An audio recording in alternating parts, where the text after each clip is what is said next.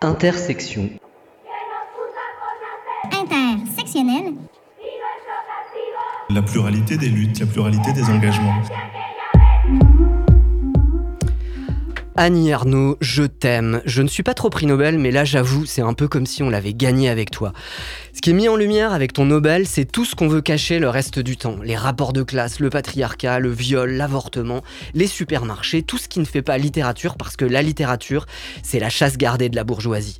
Toi, tu es entre deux classes, tu es en colère et tu appelles un chat un chat comme tu les détestes, ceux qui veulent à tout prix éviter de parler de tout ça, ceux qui se contorsionnent en évoquant les personnes en situation de sobriété subie, les pauvres quoi. Comment les effacer un peu plus par une périphrase Comme tu les énerves avec ton Nobel, les rageux qui auraient voulu que ce soit Welbeck, les mêmes qui s'inquiètent de la dérive wokiste des scouts. Oui, sur leur calendrier 2023, cette phrase maléfique de Greta Thunberg, entre deux citations du pape François et de Mère Teresa quand même, Personne n'est trop petit pour avoir un impact et changer le monde. Et shitstorm sur la planète Réac. Mais aujourd'hui, je m'en fous. Annie Ernaux a gagné le prix Nobel. J'écris pour venger ma race, as-tu écrit. Ta race, c'est le peuple des dominés, des oubliés, des invisibilisés. Jeudi, nous sommes beaucoup à nous être sentis vengés. Merci Annie Ernaux. Qui a mon père, c'est un livre qui est parti d'un retour. Euh, j'ai arrêté de voir mon père pendant plusieurs années, entre l'âge de 16, 17 ans et puis 21, 22 ans à peu près. Euh, presque un quart de ma vie sans le voir. Euh, pas à cause d'un conflit particulier, pas à cause de, pas à cause d'une dispute et d'un moment où on aurait claqué des portes, mais tout simplement parce qu'on avait des vies qui prenaient un, qui prenaient un chemin différent. J'étudiais, mon père avait pas pu étudier. Je vivais à Paris, mon père était resté euh, toute sa vie dans le village où son grand-père, sa grand-mère, ses arrière-grands-parents avaient vécu avant lui, a travaillé dans l'usine où tout le monde avait travaillé avant lui. Il y avait comme une sorte de euh, d'une impossibilité objective de se parler, sans qu'il y ait besoin de conflit. Il était impossible de se parler parce qu'on parlait plus le même langage, on n'avait plus le même rapport au monde, que tout ce que je disais à mon père était était d'une certaine façon une, une agression objective en fait. C'est-à-dire mon père, dès que je parlais, me disait ah mais tu parles comme un bourgeois, tu t'habilles comme un bourgeois, tu dis ça parce que tu veux tu veux paraître mieux que nous. Et si vous voulez, enfin, je, je, suis pas particulièrement habillé comme un bourgeois, je suis, mais mais simplement il y avait une distance de classe comme ça. Et et après la publication d'histoire de la violence et de en finir avec Eddie Bellegueule, j'ai commencé à revoir mon père, j'ai recommencé à voir mon père.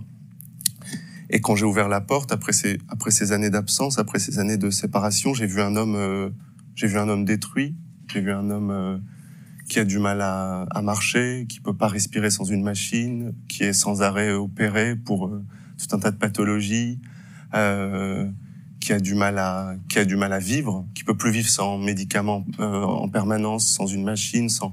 Et, et, quand je l'ai vu, je me suis dit mais mais qu'est-ce qui a produit ça? Qu'est-ce qui fait qu'un corps comme celui de mon père, qui est un corps jeune, mon père a, pas, 50 ans et quelques, euh, 50 ans, euh, qu'est-ce qui fait qu'à cet âge-là, on perd déjà l'usage de son corps? Et donc, quand j'ai commencé à, à, écrire le livre, j'ai voulu euh, voilà, faire, faire l'histoire de, de la destruction d'un corps, l'histoire de la destruction d'un corps par le par le monde social et mettre cette idée-là au centre du livre que le le comment dire le le monde fonctionne euh, par la division entre des corps qui sont protégés des, des, corps qui sont euh, euh, comme ça euh, euh, pris pris en charge par les autres, exactement comme Godard le dit. Hein. Godard existe parce qu'il y a des gens qui le prennent en charge, des gens qui sont là autour de lui. Il y a des secrétaires, il y a des femmes de ménage, il y a des standardistes, et justement d'autres corps qui sont des corps détruits.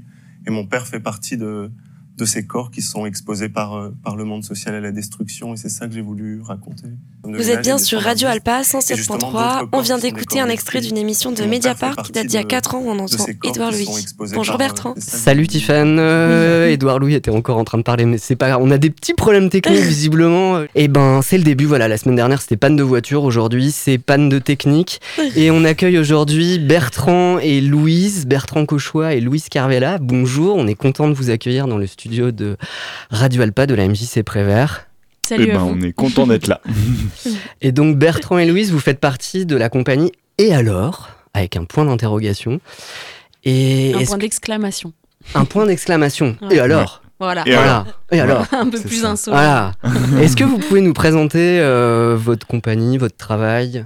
Vas-y, cool. vas-y. On a, on a fondé notre compagnie en 2015, euh, donc au Mans. On s'est rencontrés tous les trois avec, avec Bertrand, bien sûr, moi et Marie Disset également. on s'est rencontrés au Conservatoire du Mans. Et puis, on est parti faire nos études chacun de notre côté ou un début de parcours professionnel également. Et puis, on s'est retrouvés avec l'opportunité de monter un premier projet ensemble qui s'appelle 20 ans et alors, qui a donné donc le nom à la compagnie.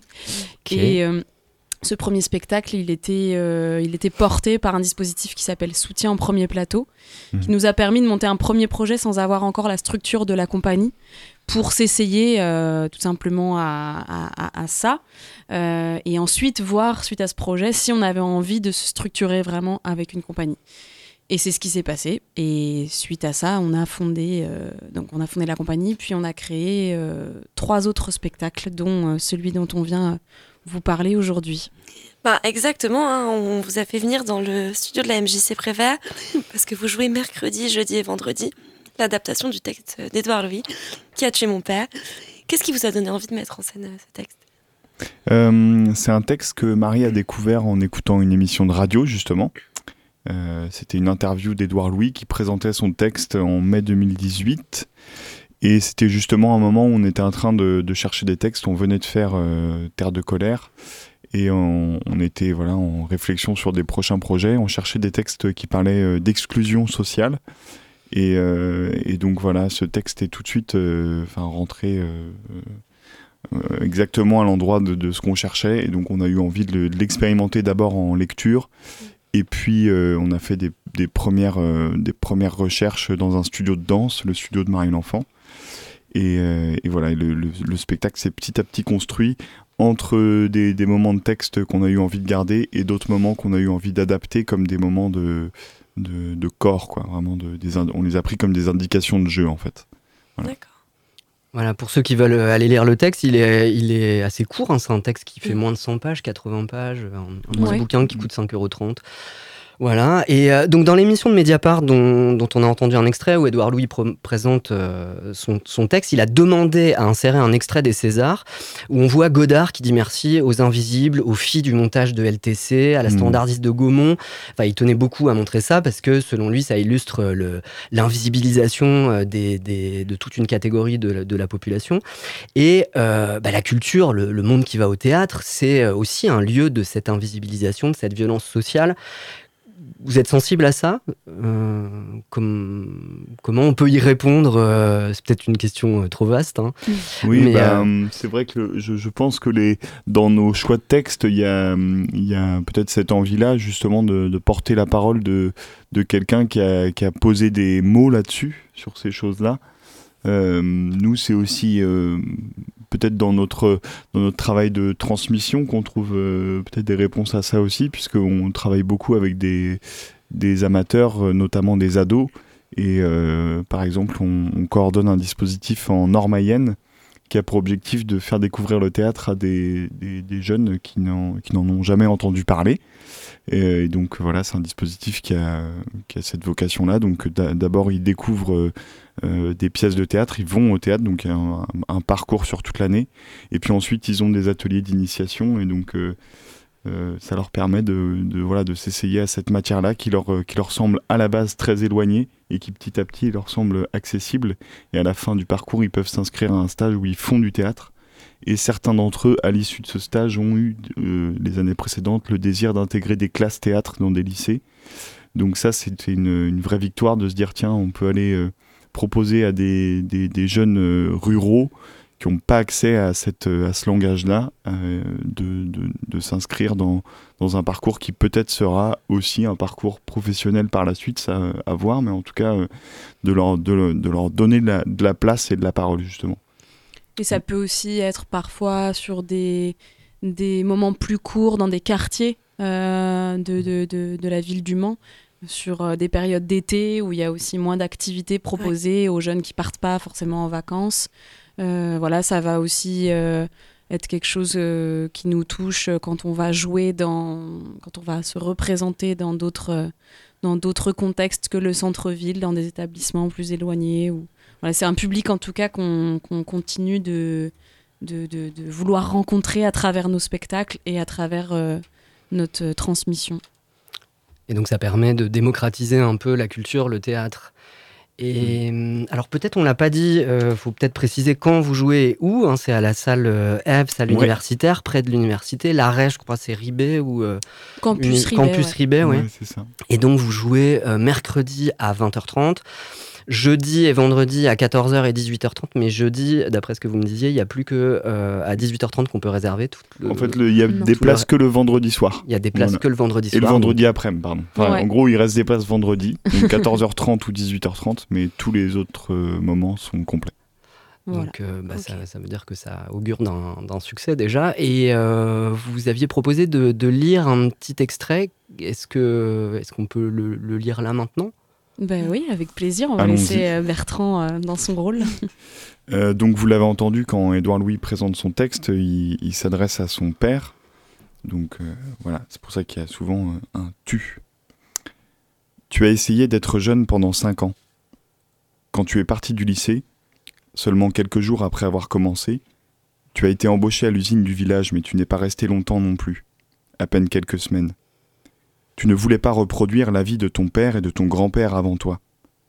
Ils avaient travaillé directement après l'enfance à 14 ou 15 ans.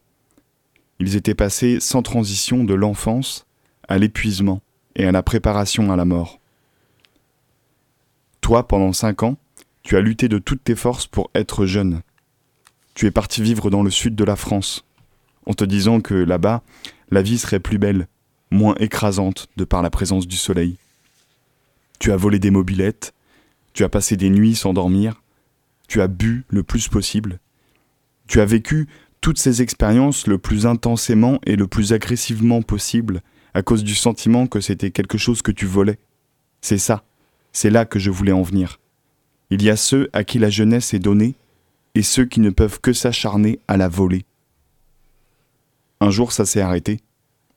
Je pense que c'est à cause de l'argent, mais il n'y a pas que ça. Tu as tout arrêté et tu es retourné dans le village où tu étais né, ou celui juste à côté, ce qui revient au même. Et tu t'es fait embaucher dans l'usine où toute ta famille avait travaillé avant toi. Merci beaucoup. Merci Bertrand. On va faire une pause et on va reprendre euh, ce dialogue avec vous sur le, le- le spectacle que vous jouez, donc qui a tué mon père euh, mercredi, jeudi, vendredi prochain à la salle Eve. Mais c'est le moment de la chronique féministe de Tiffen. Hmm. J'envoie le jingle. Lâchez-la, votre virilité, vous serez bien plus heureux dans un monde d'égalité. Alors, euh, moi, je suis pas devenue féministe du jour au lendemain. Le féminisme, pour moi, c'est plus un parcours. C'est pas que ça. Ceci dit, c'est aussi des claques, des moments tournants, gravés dans ma mémoire de militante. Alors, il y a eu ma première lecture de Quiconque Théorie. Il y a eu le spectacle Viril de Kazé, Virginie Despentes et Béatrice Dalle. Rien que j'y ai pensé, j'en ai encore des frissons. Puis il y a eu la présentation du livre de l'historienne Christelle Tarot au rendez-vous de l'histoire de Blois samedi dernier. Cette rencontre, elle m'a chamboulée, elle m'a bouleversée. Malheureusement, je ne vais pas encore vous pouvo- pouvoir vous parler en détail de l'ouvrage. Bah oui, parce qu'en fait, l'ouvrage, il fait plus de 1000 pages et j'ai pas eu le temps de le lire en entier entre samedi et maintenant. Vous m'excuserez. Mais je vais vous parler de ce qui s'est passé pendant l'échange avec l'autrice et de ce qui l'a fait résonner en moi. Alors, le titre, c'est Féminicide au pluriel, une histoire mondiale. Alors, bah, nous, on fait une émission sur l'intersectionnalité. Et Christelle Tarot, dans sa démarche, elle est en plein dedans. Elle précise qu'elle ne veut pas parler de féminicide en France, ni de féminicide dans le monde, vu depuis la France. En fait, elle veut parler de tout, depuis partout. Euh, D'où les 1000 pages. Elle le dit et le répète lors de la rencontre. La démarche, c'est de donner la parole aux femmes, de leur donner la parole à toutes, de les laisser parler de ça, avec leurs mots et leurs expériences, non pas pour créer un consensus, mais pour créer une voix. Mon Dieu, merci. Mais parler de quoi au juste? Des féminicides et c'est tout? Ça relève pas du fait divers? Vous savez, le fameux crime passionnel? Indre-et-Loire, il l'aime trop, il la tue. D'accord. Euh, les féminicides, c'est une femme tuée par son conjoint tous les trois jours en France. Selon l'ONU, c'est 47 femmes et filles qui ont été tuées en 2020 par leur conjoint, leur mari ou un homme de leur famille. 47 000. 47 000. Sans les victimes collatérales. C'est un système mondial qui a une dimension géographique et temporelle. Et donc, c'est un sujet dont on peut faire l'histoire. Féminicide, une histoire mondiale. Plutôt que de féminicide, l'autrice, elle nous parle de continuum féminicidaire. De quoi?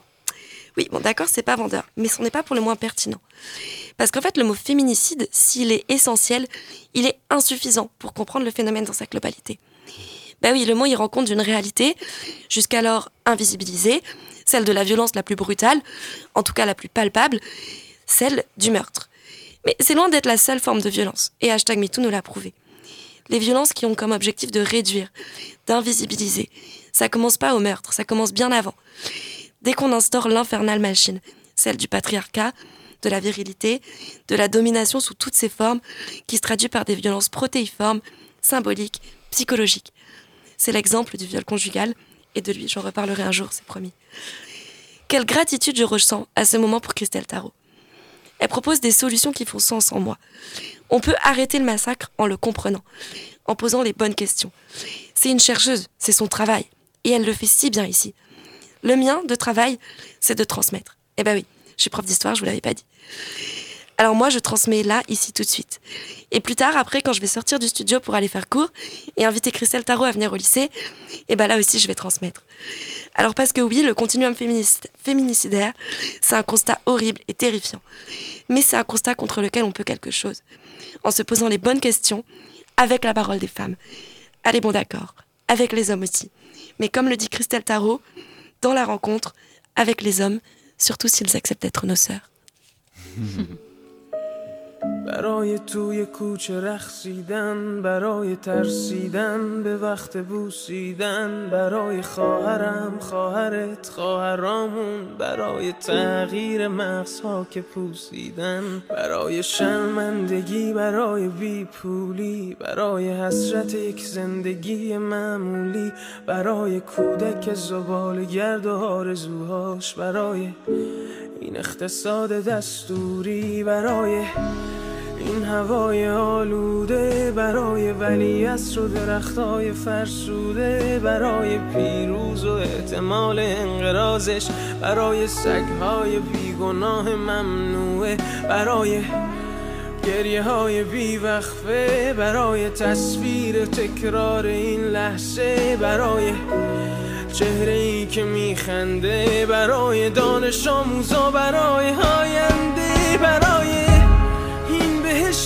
اجباری برای نخبه های زندانی برای کودکان افغانی برای این همه برای غیر تکراری برای این همه شعارهای تو خالی برای آوار خونه های پوشالی برای احساس آرامش برای خورشید پس از شبای طولانی. برای غرصای حساب و بیخوابی برای مرد میهن آبادی برای دختری که آرزو داشت پسر بود برای زن زندگی آزادی.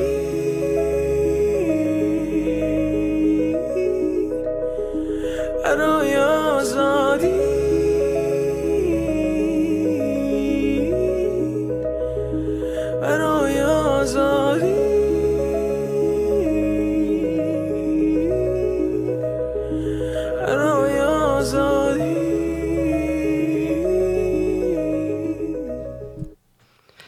Vous êtes bien sur Radio Alpa 107.3, vous écoutez Intersection et vous venez d'entendre Baraye Azadi de Shervin Ajipour qui a été arrêté. C'est une chanson euh, qui est devenue l'hymne de la révolte euh, en Iran, euh, qui a fait déjà 95 morts au moins, hein. il y a des estimations plus hautes. Euh, avec nous, donc toujours euh, Bertrand Cauchois et Louise Carvela qui présentent euh, Qui a tué mon père Avant de revenir à votre spectacle, au texte d'Edouard Louis, sur ce monde où on se révolte, on est arrêté, où il y a la guerre, où il y a le changement climatique. Qu'est-ce qu'on fait avec ce monde affreux quand on est artiste? Qu'est-ce qu'on hmm. peut faire? Bah, Nous, je pense qu'on peut continuer notre art, en tout cas essayer un maximum de pratiquer euh, ce qui est le théâtre, en tout cas euh, l'art, euh, le spectacle vivant, l'art en général. je crois que c'est ce qu'on a de mieux à faire. En tout cas, c'est ce qu'on, c'est une question qu'on se pose souvent nous aussi. Hein. Forcément, on est au-delà d'être des artistes, on est aussi des, des, individus avec chacun sa vision des choses et chacun ses envies plus ou moins prenantes de militantisme euh, voilà, à différents endroits, à différents moments de nos vies. Donc c'est des questions qu'on se pose souvent, en tout cas euh, euh, au Mm. sein de la compagnie. Donc euh, voilà, pour l'instant, on y répond en étant euh, toujours, toujours dans notre pratique et, et à la rencontre, comme on le disait tout à l'heure, de, des publics.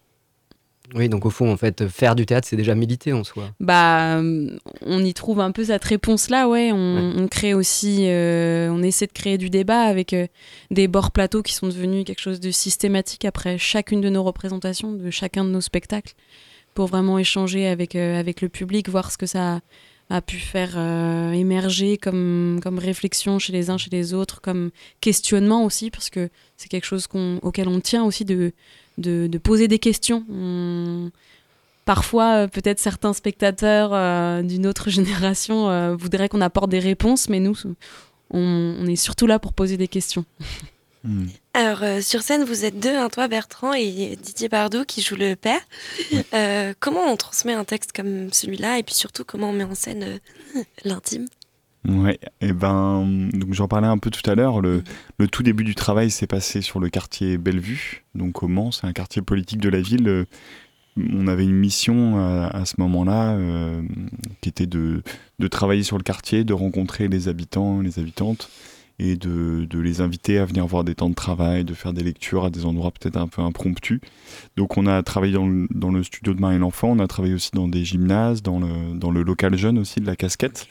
Donc voilà, on était, et nous on était vraiment en répétition, c'est-à-dire que on, on faisait avancer notre, notre recherche personnelle dans un lieu qui n'était pas spécialement adapté, mais qui nous permettait d'être au contact euh, ben voilà, des, des jeunes qui passaient par là.